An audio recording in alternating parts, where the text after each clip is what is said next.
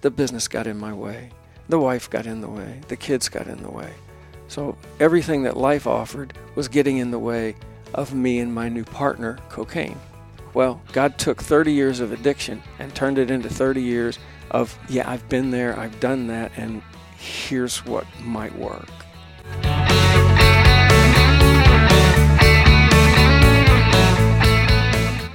We have now entered the month of March. Thank you so much for joining us for the Run the Race podcast. You know, uh, uh, spring will be uh, springing up here in uh, just a few weeks, so hopefully the uh, the weather will get better wherever you are. Maybe it's been really cold, um, so uh, and and uh, and wet or something like that. Uh, but uh, hopefully the weather's going to be looking brighter for spring and summer, and hopefully the pandemic and all the vaccinations happening, uh, things will start opening up more and more. We we pray that that is the case.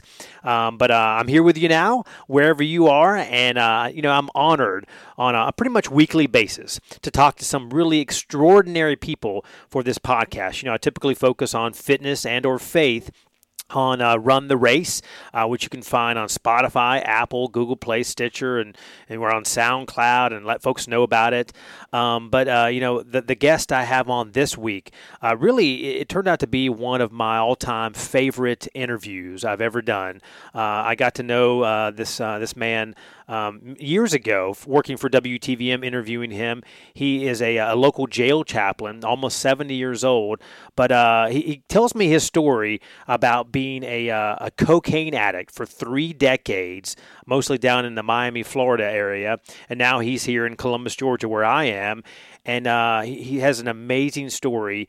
Uh, he's now, you know, um, a jail chaplain here, and uh, the director of a homeless uh, shelter and and uh, different shelters called Safe House Ministries but he, he tells a story about uh, just going through the addiction for many, many decades and years and all that he lost, and how God and, and his sons, he has three sons, how they were a part of his turning point, or really being the final straw, and talks about healing by faith and, and you know, gives you some tools of what you can do if you know someone, a family member, a friend, or maybe you yourself dealing with addiction of any kind of, of substance abuse. And, and now he focuses on helping these drug addicts uh, turn their lives around. So, really, an amazing story from uh, Neil Richardson. You're going to want to hear him. So, definitely tune in in the next few minutes for, for that conversation and uh, you know it, it's uh, overcoming addiction or really uh, kind of overcoming any poor decisions takes discipline. And uh, so does running. And so uh, you know for uh, I've, I've, really kind of tried to increase my running over the last few months training for my next marathon and kind of getting out of my comfort zone a little bit. And so last month february of 2021 i ran uh, almost 200 miles in, in, a short month, and the most I've ever run in a month. And uh, for for me though, uh, I'll tell you this: it's not really about the numbers. Uh, I feel pretty good, better than I expected, pretty pretty strong after all those miles. I ran 64 miles the last week of February, which is about 10 more miles than I've ever run in a week. Um, but for me, you know, people ask me, why do you run so much, Jason? Uh, the simple answer is I run to live. I don't live to run. I can stop anytime. I'm not addicted to running, but I run to live. Uh, there are a lot more important things in my life. I promise you that. Uh, Jesus, uh, my family, my job, all those things more important than running for me. But I do enjoy it, you know, most of the time. Um, so for me, you know, it's about um, it's about being healthy and facing challenges, um, eating what I want, which I enjoy being able to do that. I need to eat a little better, uh, so to, to be able to lose some weight while I do all this running, and also you know taking care of the body that God gave me.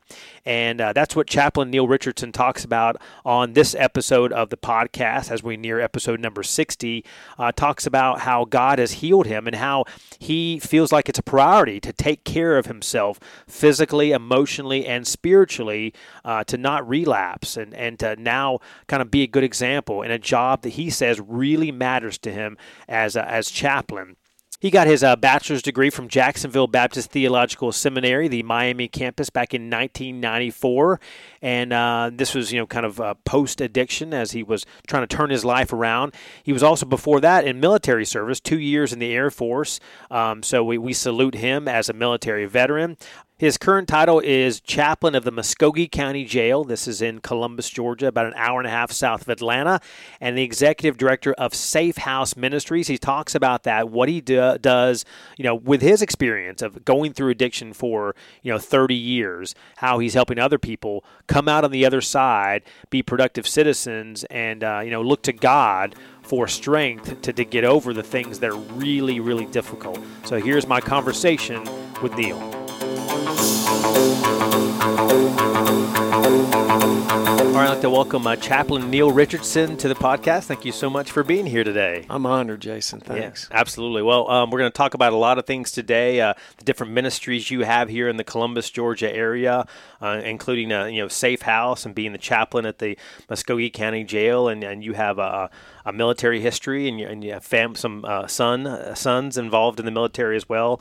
I'm going to talk about a lot of different things, but first I wanted to kind of um, get your story a little bit because a lot of folks go through some really tough stuff, make some poor decisions in life, and uh, you know you you went through that for decades as a uh, a, a, cocaine addict for I think 30 years. Is yes, that right? Sir. Wow. So um, you're originally from Miami, Florida, right? Um, so this is this is a different territory here in uh, in kind of uh, West Georgia.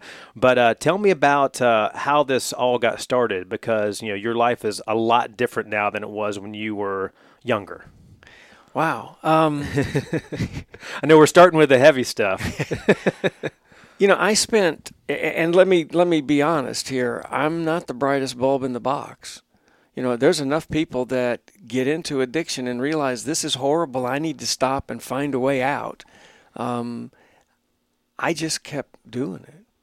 And every time I thought maybe it was time, I'd fall flat on my face again. Now, truth be known, I tried to do it all by myself. I tried to fix it. I can I'm smart. I'll make a plan. I'll live up to the plan. And my plans were never any good. Mm-hmm. And I just used and used. I kiddingly told somebody the other day, I got so many white chips I could open a casino. wow. there, would be no five or ten dollar tables, but we'd have a lot of one dollar tables. Yeah. Um, but at some point in time, I made the commitment to give my heart and life to God, and ask Jesus Christ to come into my life and to show me a path to a real life. And He's never failed me since. Wow. I don't need another white chip. I started to create life and start. I went from being um, a divorced man, homeless on the streets, to uh, a father, to somebody physically. I mean, so physically a wreck from the abuse of the drugs and not doing anything to take care of myself. And so going from that point to building a life, building a building a body, mm-hmm. and finding my mental health and my physical health, and then God moving me here to Columbus, Georgia, and there's not a chaplain in the Muscogee County Jail at that time, and we made an offer and talked to the sheriff, and the sheriff said there needs to be one, and people that we met here in the community said we'll help fund it, wow. so that the government won't fund it. And so we formed a 501c3 and we went to the sheriff and he like anybody he's a smart man. He said so free? We'll take it. Deal. Yeah. And and you need ministry i mean to, to have true rehabilitation. So and right. and we're going to talk about that and and kind of going back. So how did you start with with the drugs? I mean how young were you? And, and was there a reason why like okay i want to escape or i want something that was it like peer pressure or or um, how, how did you get hooked? Well you know, I can do you the oh poor me story. Um, so my mom's an alcoholic. She's an abuser. Uh, it's all our fault that she is in a miserable shape. So me and, her, and my sister. Um, if it wasn't for us, her life would be perfect. Not. Um, so I grew up in alcoholism, watching that. Um, I actually made the decision one day to never be like her, so I would never be an alcoholic, and I made plans at 10 years of age to never be an alcoholic. And I, I took steps.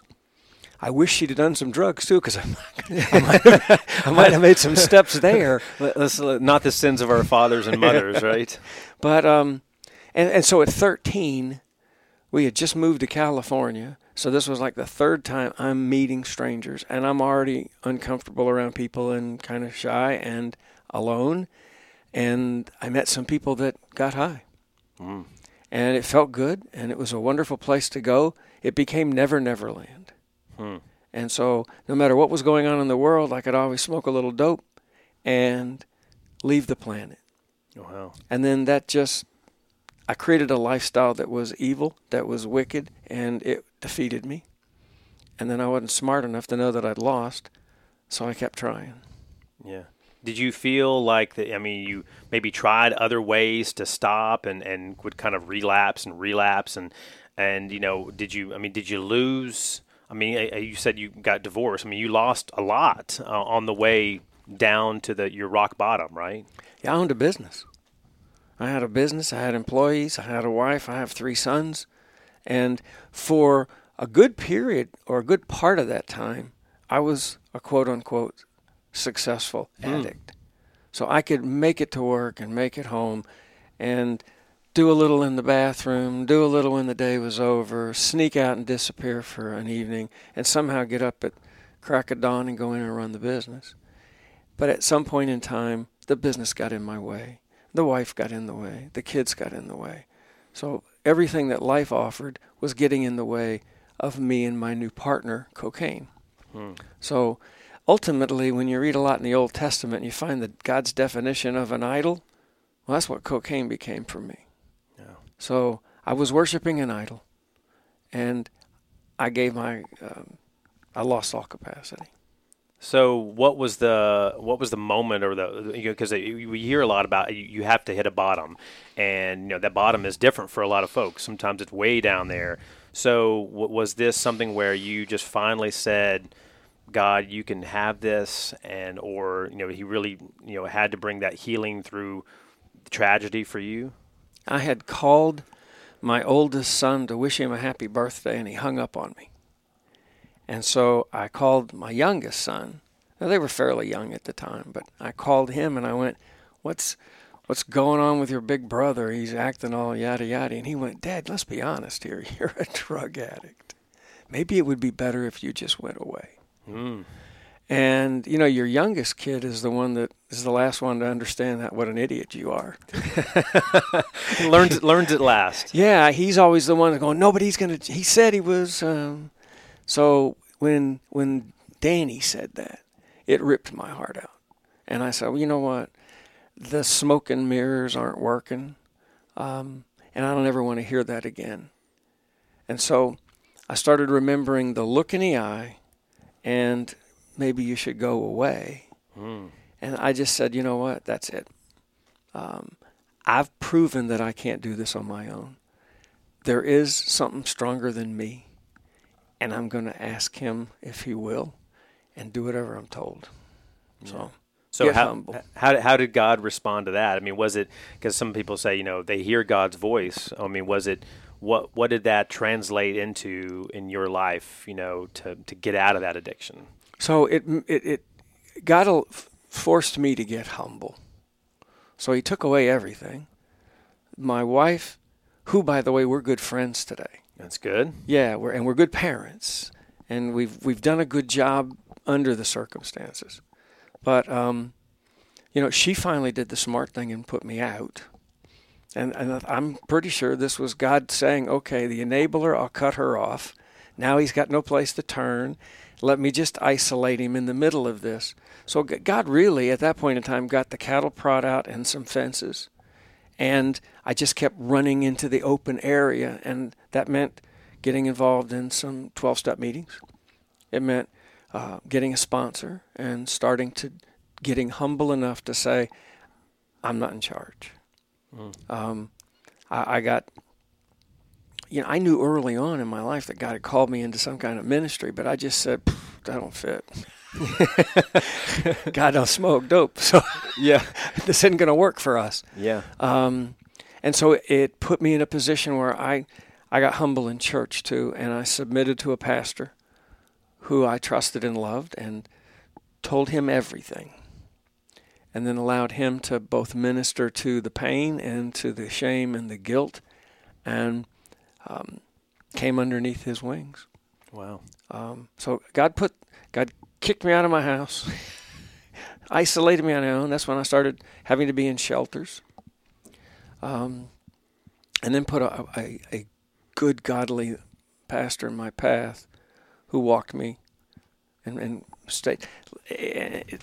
Quick little rabbit chase. Um, I had to switch churches because he and I got to be such good friends that he started sharing his stuff with me and we became accountability partners. And then it dawned on us you can't we're not doing pastor sheep anymore. Yeah. We're two friends. Um, and so i switched churches and then i would still get together with him as an accountability partner.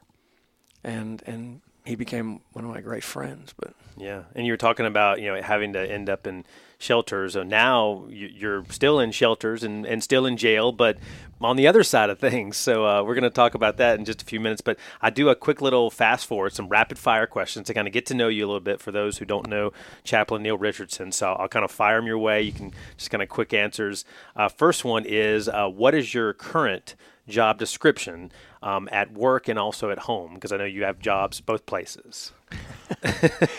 um, well, I'm, I'm, I'm, I provide the religious programming within the Muscogee County Jail for the inmates, and I'm also responsible for reentry programming. So, how can we prevent inmates from coming back? At home, I've been dating this wonderful woman that I met at First Baptist when I first got to Columbus. She was president of the choir. I joined the choir, and we've been dating ever since. And so, um, the chain of command is yes, ma'am.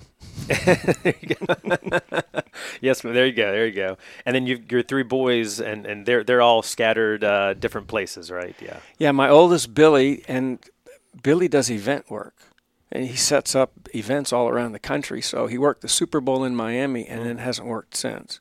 Tim is an aerospace engineer in Washington D.C., and uh, and then Danny's in the Army. Gotcha. Um, and then uh, the second question of the fast four is um, what do you do? Because we talk about fitness on here. What do you do to stay physically fit? We talked a little bit about it off air, but what do you do you know, on a regular, daily, weekly basis? Every morning, I leave my house at 4:20 and I walk three miles. It's 30 minutes to Lake Bottom Park, two miles if you do the oval, and half a mile back. It's both. Uh, I walk fast, so that's my health time, and it's also my prayer time because there's not a lot of people in the park at 420. the people maybe you don't want to hang out with, possibly. Yeah. True story. I had a guy pull a gun on me in the park one day. Man. And I started laughing. And he said, "What do you think is so funny?" I said, "They don't charge. Why would I bring money?" And he scratched his head and turned around and walked away. That's great. And then I lift weights at lunch every day. Gotcha. You don't, and you don't get your a gun pulled out you're there at the gym.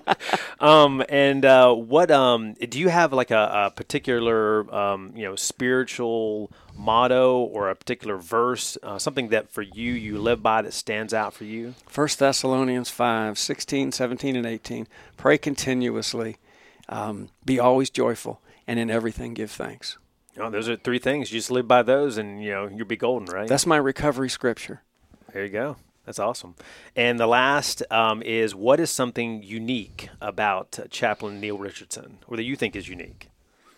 Wow, it's a tough one, isn't it? I usually give people a heads up on that, so I'm sorry I didn't. Wow, you set me up for that one. Rapid fire and then the kaboom at the end. Yes, I'm kind of a private person, you know, and I have a public job. Yeah, but um, I really, I do my. I, I say I, I read that the difference between an extrovert and an introvert is where you charge your battery. So it's not whether you like being around people. Yeah. It's do you charge your battery around people or do you charge your battery alone?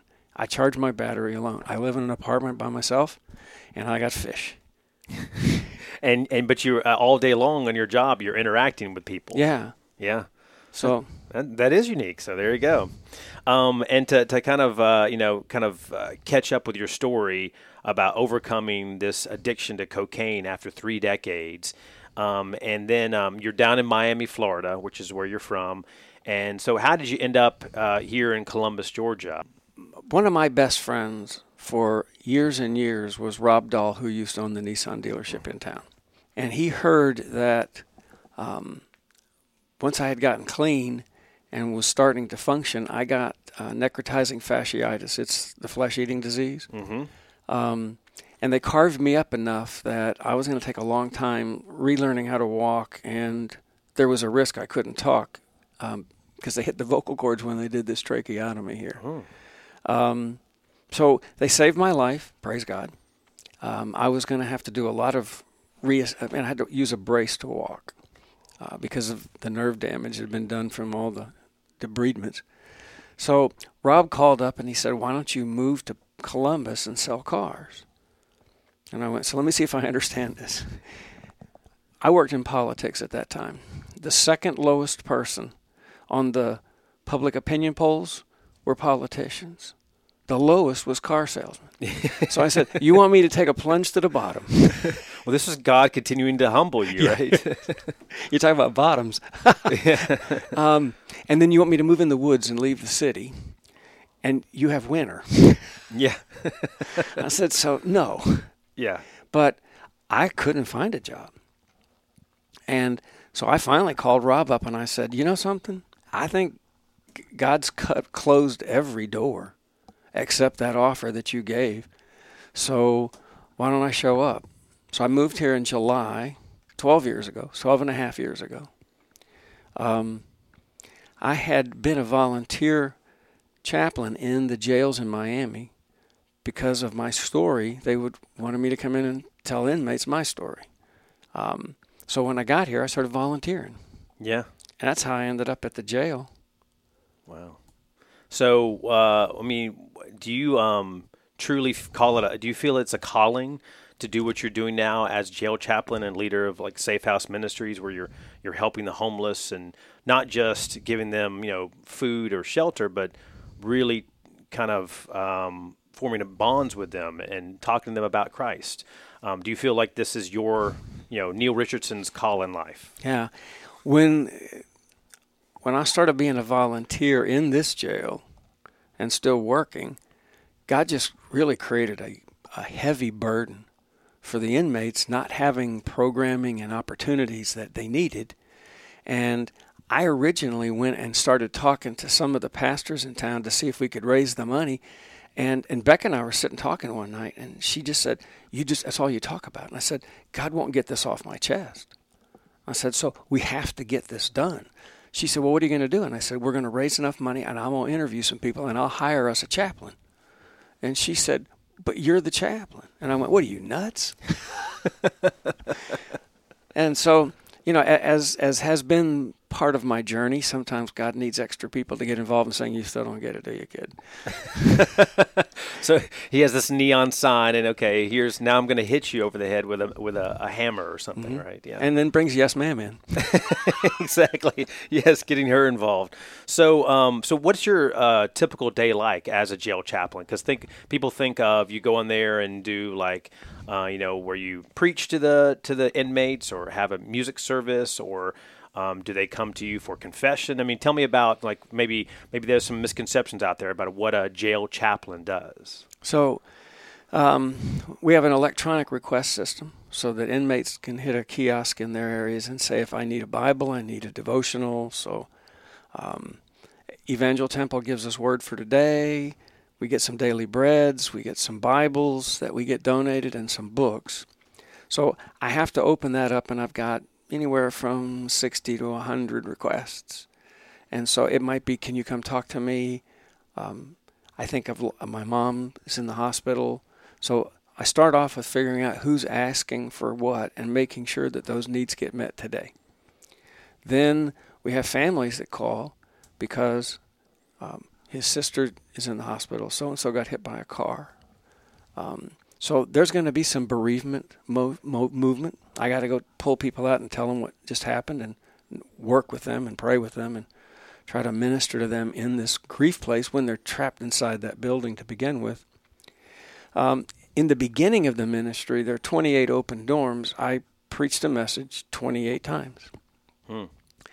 Um, I remember I told you I'm slow, so um, God would give me a message and we would prepare it, and then I would do it 28 times. And then when I was driving home, it would finally make sense that it took God 28 times for me to hear the message. and, and, all the other people got to hear the story too, but he, he, he knew it was going to take a while to drive the point home with me. Um, Stubbornness. So, yeah, and.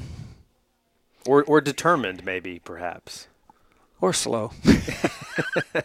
and, and I think I've heard you say in the past that a lot of people that end up in jail or in prison um, you know, it could be as high as you know 70 to 90 percent. It's because of drugs, and so you're all too familiar with that life.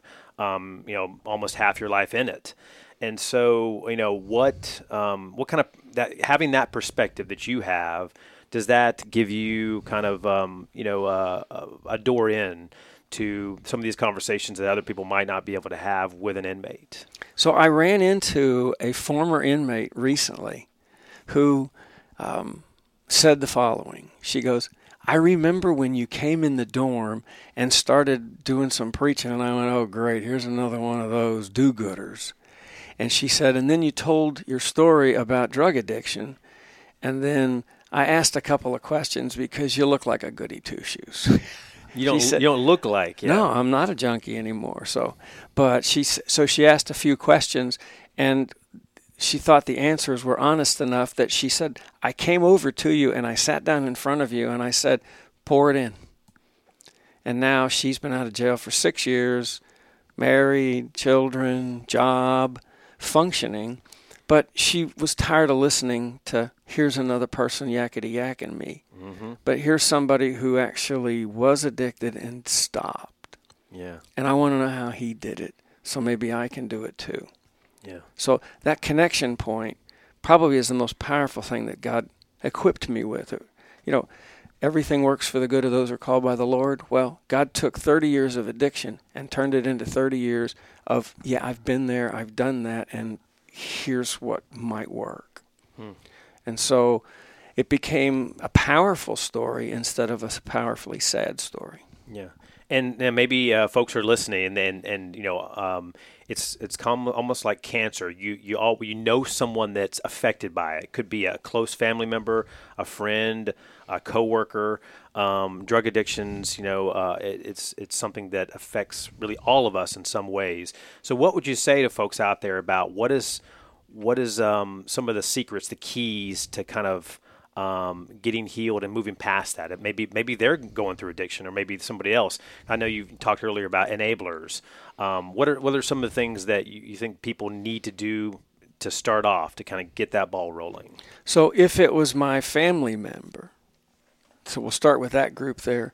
There has to be an honest conversation, um, and there has to be boundaries. Um, I, work with families that have kids that are having that are struggling with issues and the first thing I want to do is have an honest session where everybody sits down not just uh, here's the impact of what you've done to us but here's the new rules. If you're going to live in our house you have to be in by dark and you have to be looking for work.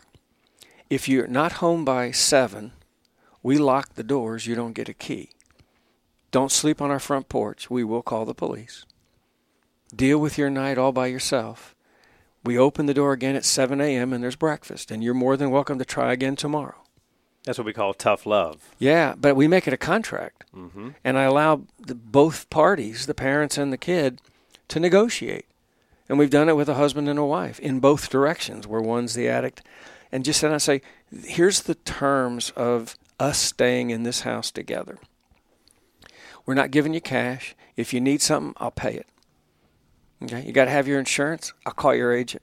I'll get a check to him. Okay. yeah. But I'm not giving you cash. Period. Um, so for me, it's it's accountability, and and firm boundaries, not adjustable boundaries. Um, so we have to create an environment where there are consequences for behavior. If you do the right thing, there are good consequences: a warm bed and a meal. If you don't do the right thing, there are consequences there are meaner people out there on that street that would like to take whatever you think you got. And so go be afraid. Go spend the night in a Lake Bottom Park over on the band shell one night. And then come back home at 7 o'clock in the morning and make some new decisions. Mm-hmm. If it's, I'm the addict, and one of the accountability things that I usually require is you have to do something for recovery. Don't tell me you're not going to do it again. That lie's already been told in this house. Yeah, yeah. And don't tell me you learned your lesson last night when you were coming down off the dope. It made you had some kind of epiphany and you know the secret plan now because I don't believe it. So I need to know what you're going to do. Now, does that mean you join a 12 step meeting? Does that mean you start going to counseling with a pastor? Does that mean you get into treatment? Depends on the level. But it means being humble enough to listen to somebody who knows what they're talking about and you don't make the plan. Yeah. So the only way to avoid becoming an enabler is to insist on boundaries and don't change. Yeah. And in the, that addict, it's whether giving up control some way, whether it be to a pastor, to a program, to a family member, that kind of thing, because it's that's the and that's the scariest thing I think is kind of saying that that you know I'm not in control anymore. I'm letting somebody else. I'm being vulnerable, right? And that can be difficult, um, you know. And with inmates, do you find that you, you know, because it's a captive audience, right? I mean, they're not leaving, you know, right. because they don't like the show. Uh, so, are they? Um, do you find that there's a lot of success stories there, or there's uh, quite just as many maybe people that um, are going to just make poor decisions and kind of be back in the system, back in the system. So the the saddest thing about addiction is that nobody wants to stay an addict. So when somebody tells me I want to quit, they're not lying to me. Now, are you willing to pay the price to quit?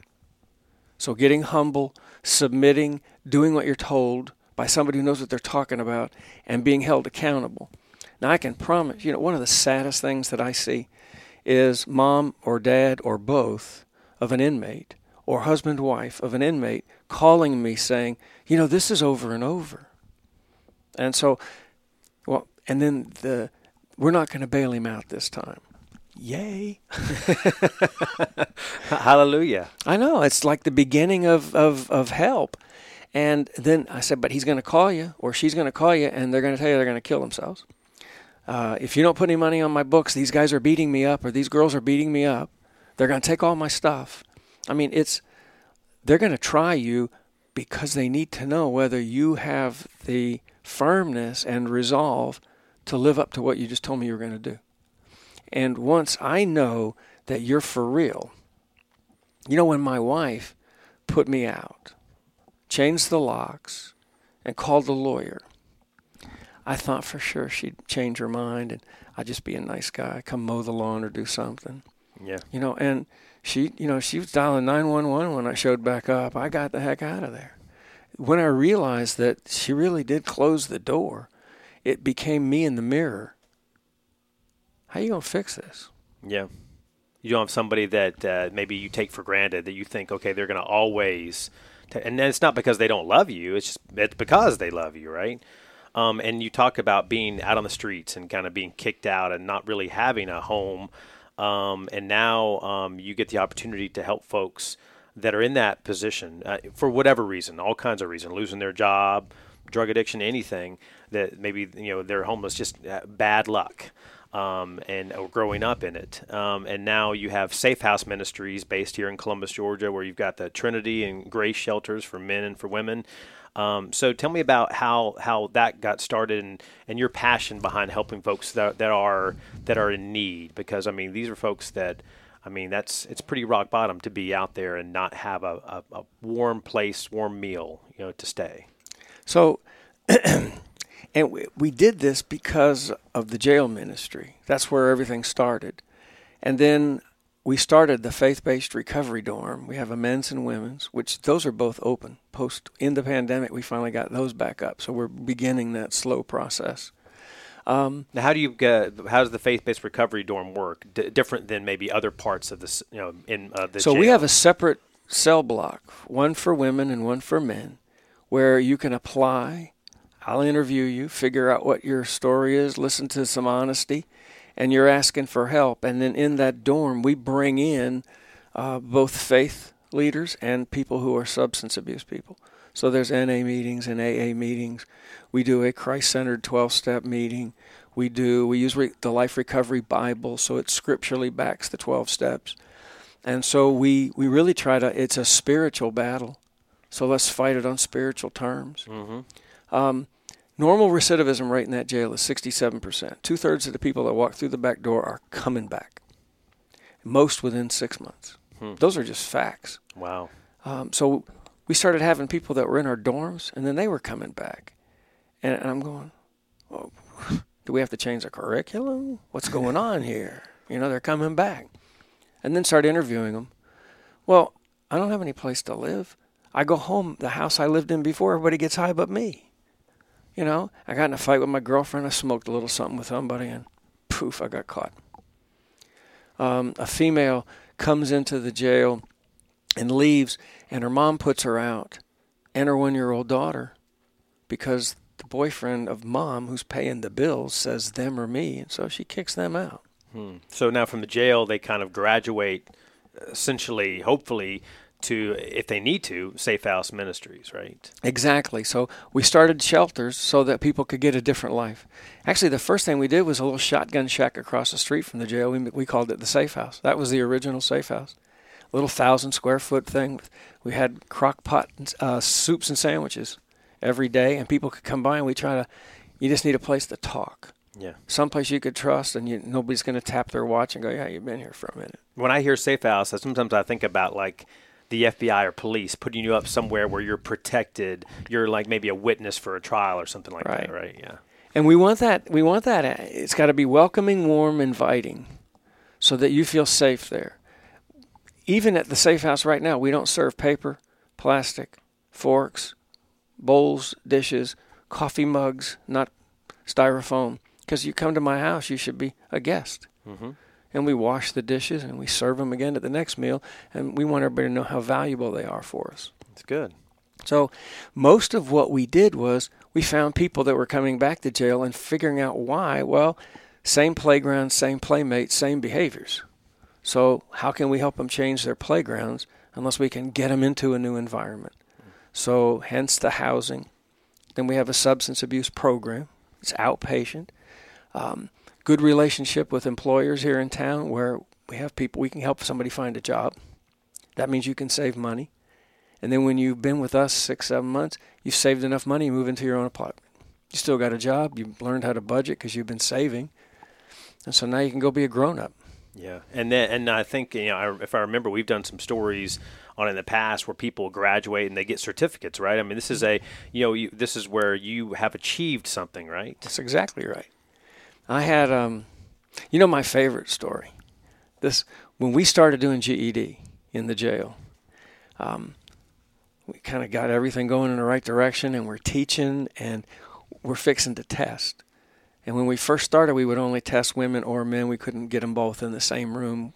We eventually were able to structure a room that would be safe like that. But so the first test was going to be three women. And so I decided the night before the test that I was going to go pray with them and talk with them. And, you know, you're not going to learn anything else tonight. Don't stay up all night stressing. You know, now it's time to get some rest. Watch a silly show on TV, play some cards, just get your mind off it. Mm-hmm. We'll pray about doing your best and do it. And so I got to the third girl. Her name was Rebecca. And she starts crying. And you know those boo-hoo tears that, you know, that men can't handle? Yeah, over the top. Yeah, and she won't stop. And I'm sitting there across from her and I want to pray with her. And she just gets louder and louder and boohoos. And then through this noise and this wet eyes, she looks up at me and she said, Nobody, me included, ever thought I could do anything. She took a deep breath and she said, I'm going to pass that test. Hmm. Wow. And she did. Wow. That So- next morning, she sat in that room and then the following day took the other parts and got her high school diploma and never ever came back to jail yeah, she believed in herself. for the first time in her life. Wow. And that's what that GED instructor did. You know, we didn't it's a funny thing, but Jason, we we assumed people that passed the test would have a higher percentage of not coming back. And then people that took the test but didn't pass would be a little bit below, and then people that were in the program would be a little bit below, and then regular population. It's 0.003 difference between those that passed and those that didn't pass the test. Hmm. And I was shocked. So we started trying to, why? What's going on here? Is it an aberration? No. It's held for eight years. And what we know is learning changes you. Mm. You can't pick up a book and read it and be the same person at the end of the book. You cannot commit yourself to knowing something, put forth the effort to learn something, and be the same person who was not doing anything before. And so these men and women are trying, and that effort is being rewarded with, I'm better than that. Hmm. And that creates, a, and, and that program has a 40% return rate. So that's almost half of the normal recidivism rate in the jail. Yeah. Big difference. Big difference. And, and I know for you, you know, uh, you talked about how you know your daily life. I mean, you're you're getting up. I mean, you stay busy all day with the, the, different ministries and as, as a jail chaplain, all these requests that come in. Uh, but that you get up every day and um, and walk uh, at you said 4:20. Is that right? Mm-hmm. So now, and, and to correct me if I'm wrong, I, did, I think I read somewhere that you wake up at 3:30 every day. Uh, is there a reason for that, or is there is that, or is there a significance to getting up so early for you? Well, it's hilarious because in the old days I might come home now.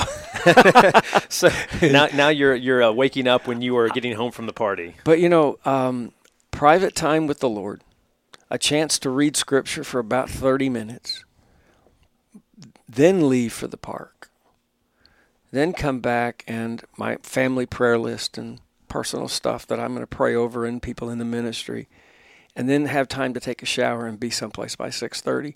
So that almost three hours allows me to be physically and spiritually and soulfully ready to go have a day. Wow. You getting enough sleep? I mean, you go to bed early if, if you have to wake up that early or five and a half, six okay. hours. It's not bad. Yeah, I think it's enough. Okay. All right.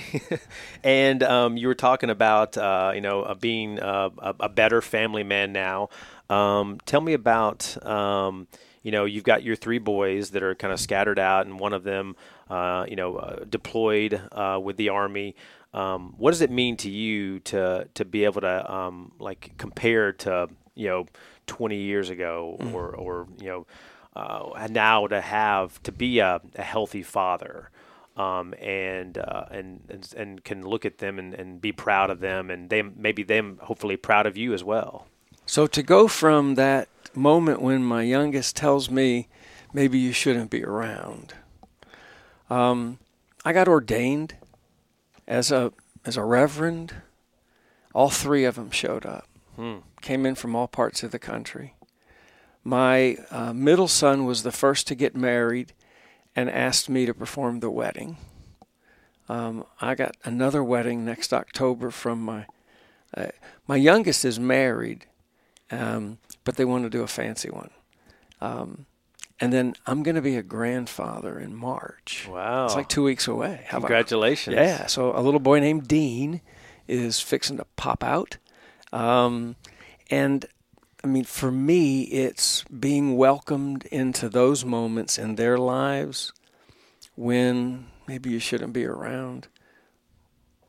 That's, yeah. that's kind of a neat change. yeah, dramatic. I mean, a transformation. And do you feel like that – I mean, do you kind of stop sometime? Maybe it's during this three hours you have in the morning, and you kind of say, "Man, you know, I, I just." God, I just I feel like I don't deserve this for all that I've done because because a lot of people you know have that attitude like that I'm not good enough to go to church or I man the things that I've done I there's no there's no coming back from that. So do you feel like that man I'm just the grace and mercy I've been given are just just uh, beyond the pale? You know. Maybe that's why five and a half, six hours is enough sleep. I, uh, you know, to whom much is given, much is due. Sure. And he wasn't, and, and he wasn't kidding about that. Um, I don't think I can earn my way back past some of the really nasty things I've done in my past. But one of my favorite people in the Bible is David. And David's done stuff I have yet to do. and God says he's a man after my own heart. I think if God threw a party, Jesus and David would get the two best seats at the house. And I'm going, so all that stuff David did doesn't get in your way, does it, God? I mean, your love is so perfect that it's proven in loving me as is, where is. Mm-hmm. Yeah. David became king, you know. So I think it's knowing that I can love myself as is, where is, that God loves me. You know, I love that. I was in a car lot. So as is, whereas, you know, if that tire turns three inches, you get that piece of junk off my off my property. you know, I mean, once you sign that deal, you own that car. Get it out of here. Yeah, yeah. Uh, So, and so, that- so take Neil as is, right? And that's what God does for us. He accepts the as is was as was warranty on our lives and says, I'm good with that. Yeah. Let's go from here. Um, and the good news is, most of the worst things I've ever done in my life, I've had people talk to me about that th- similar thing. And I can talk to them about the healing from that place and then the obligation to pay it forward. Yeah, because I mean, a lot of the inmates and um, the homeless people that you come across in as part of your ministries, um, you know, they, you know, you may have been, you know, very well gone through something very similar to what they've gone through, and and uh, to hear for them to hear that story, I'm sure has a big impact. Hope. Yeah. It comes alive. Yeah, absolutely. Well, thank you so much, Chaplain, for for joining us. And if, if I can, I, I do this at the end of every podcast, but I, I love to um, for folks that uh, have the opportunity to uh, to kind of pray us out, to close us in prayer, if you don't mind doing that. Father God, I just want to thank you, Lord, for how much you love us, for putting in Jason's heart the importance of talking about health and not just healthy bodies, but healthy souls and healthy spirits, to share the gospel message with people. And Lord, I'm I'm praying right now that this dream that you gave him is rewarding somebody right now who's listening. That a life is being touched and changed, that a hand is being extended to somebody who needs a hand right now. And God, I pray for those that are out there that have a family member that's struggling with addiction, or if they're currently wondering if they're in a situation that they need help with, that they'll take advantage of all that you, Lord, provide and they'll reach out and ask. And God, I pray that you have put us into the hearts of people who can celebrate you, Jesus, all that you do for us, and that we can celebrate together. And Lord, the last thing I'm going to ask is revival. Revival in this country and in this world as you throw this pandemic out and we move forward in the precious name of Jesus. Amen. Amen. And maybe you know I'll uh, come out and join you uh, sometime at uh, what 4:20, 4:30 at uh, Lakebottom Park for a little walk. Yeah. I can I can be we can protect each other, something like that. So uh, thanks very much, Chaplain, again, and uh, uh, and wish you the very best on your ministries. You guys are doing amazing work, and uh, and uh, any way we can support you guys and, and kind of get the word out uh, that uh, you know uh, that you guys are doing uh, some amazing things with people that need it. Thanks.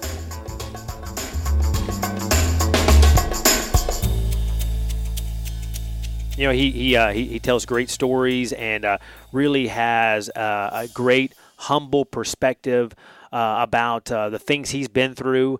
Um, and and so glad that he has a relationship with his family, his sons now, and has turned his life around. I'm sure you know he's very happy about that as well.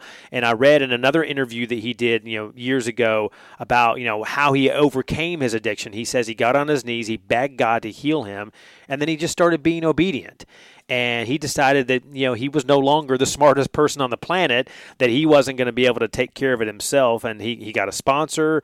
He got in uh, you know um, narcotics anonymous alcoholics anonymous in that world and uh, but for him it was just it was jesus that really uh, healed him from uh, that addiction and the things that he went through in his life. Now to the uh, final segments of the Run the Race podcast, which you can find on WTVM.com slash podcast. Tell your friends about it. Hashtag Run the Race podcast. Put a review in the bottom of the Apple uh, page for us. We'd love for you to say something to us and keep us going as we uh, uh, enter uh, 16 months now doing the, the pod here. And uh, I look forward to doing many, many more, talking, uh, hopefully inspiring you about fitness and faith and, and everything in between. So now for our final segments, food for thought, dealing with how exercise exercise relates to a drug addiction, and a parting gift when it comes to uh, your comfort zone.